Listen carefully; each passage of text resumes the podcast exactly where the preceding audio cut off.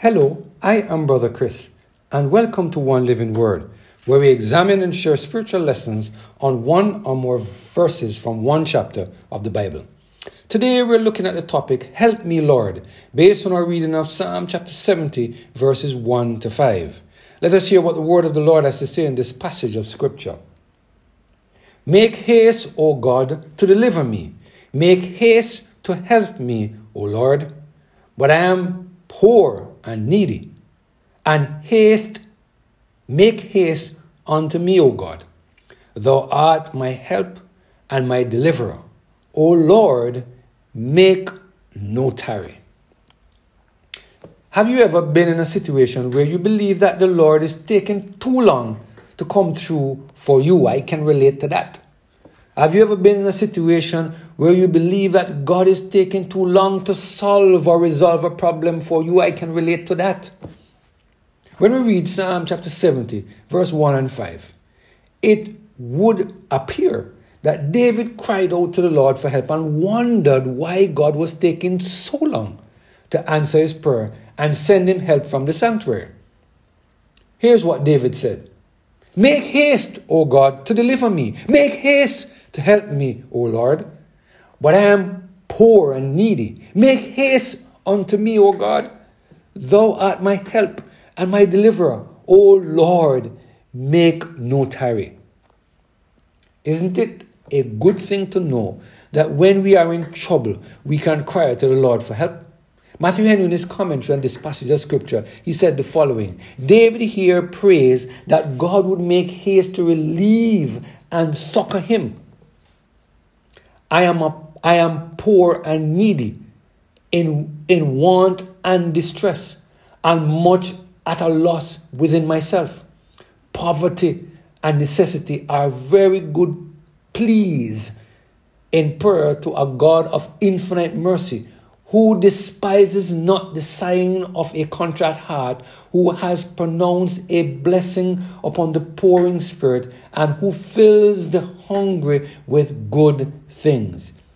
He prays, one, that God would appear for him to deliver him from his troubles in due time.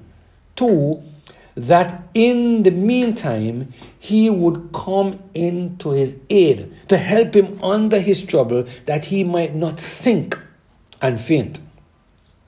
Three, that he would do this quickly. Make haste, verse 1, and again, verse 5, make haste, make no tarrying. Sometimes God seems to delay helping his own people that he might excite such interest or earnest desires as these. He that believes does not make haste, not as to anticipate or outrun the divine counsels, so as to force a way of escape or to take any unlawful methods of relief, but he may make haste by going forth to meet God in humble prayer that he would hasten the desired succor. Make haste unto me, for the longing desire of my soul is towards thee. I shall perish if I be not speedily helped. I have no other way to expect relief from. Thou art my help and my delivered. Thou hast engaged to be so to all that seek thee. I depend upon thee to be so to me. I have often found thee so, and thou art sufficient, all sufficient to be so. Therefore, make haste to me. End of quote. I pray that, we will continue to cry out to the Lord for help, even though it appears that He is taking too long to respond to our requests. You see, my friend, God always comes through for us at the correct time. If we believe that God knows everything and that He is in control of everything, then we should know that He responds or uh, He responds all the time and He will always respond on time. I pray that we will continue to allow the Holy Spirit to take control, full control of every area of our lives so that we can continue to cry out to God for help, even though it may appear that He is taking too long to answer our prayers. Let us pray. Father, we thank you for the word today.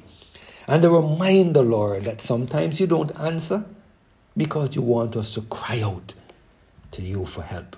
Give us patience. Help us to continue to cry out. Lord, we know your answer will eventually come, and we thank you for this reminder today, we pray. Through Jesus Christ, our Lord. Amen. Have a blessed and Holy Spirit filled day.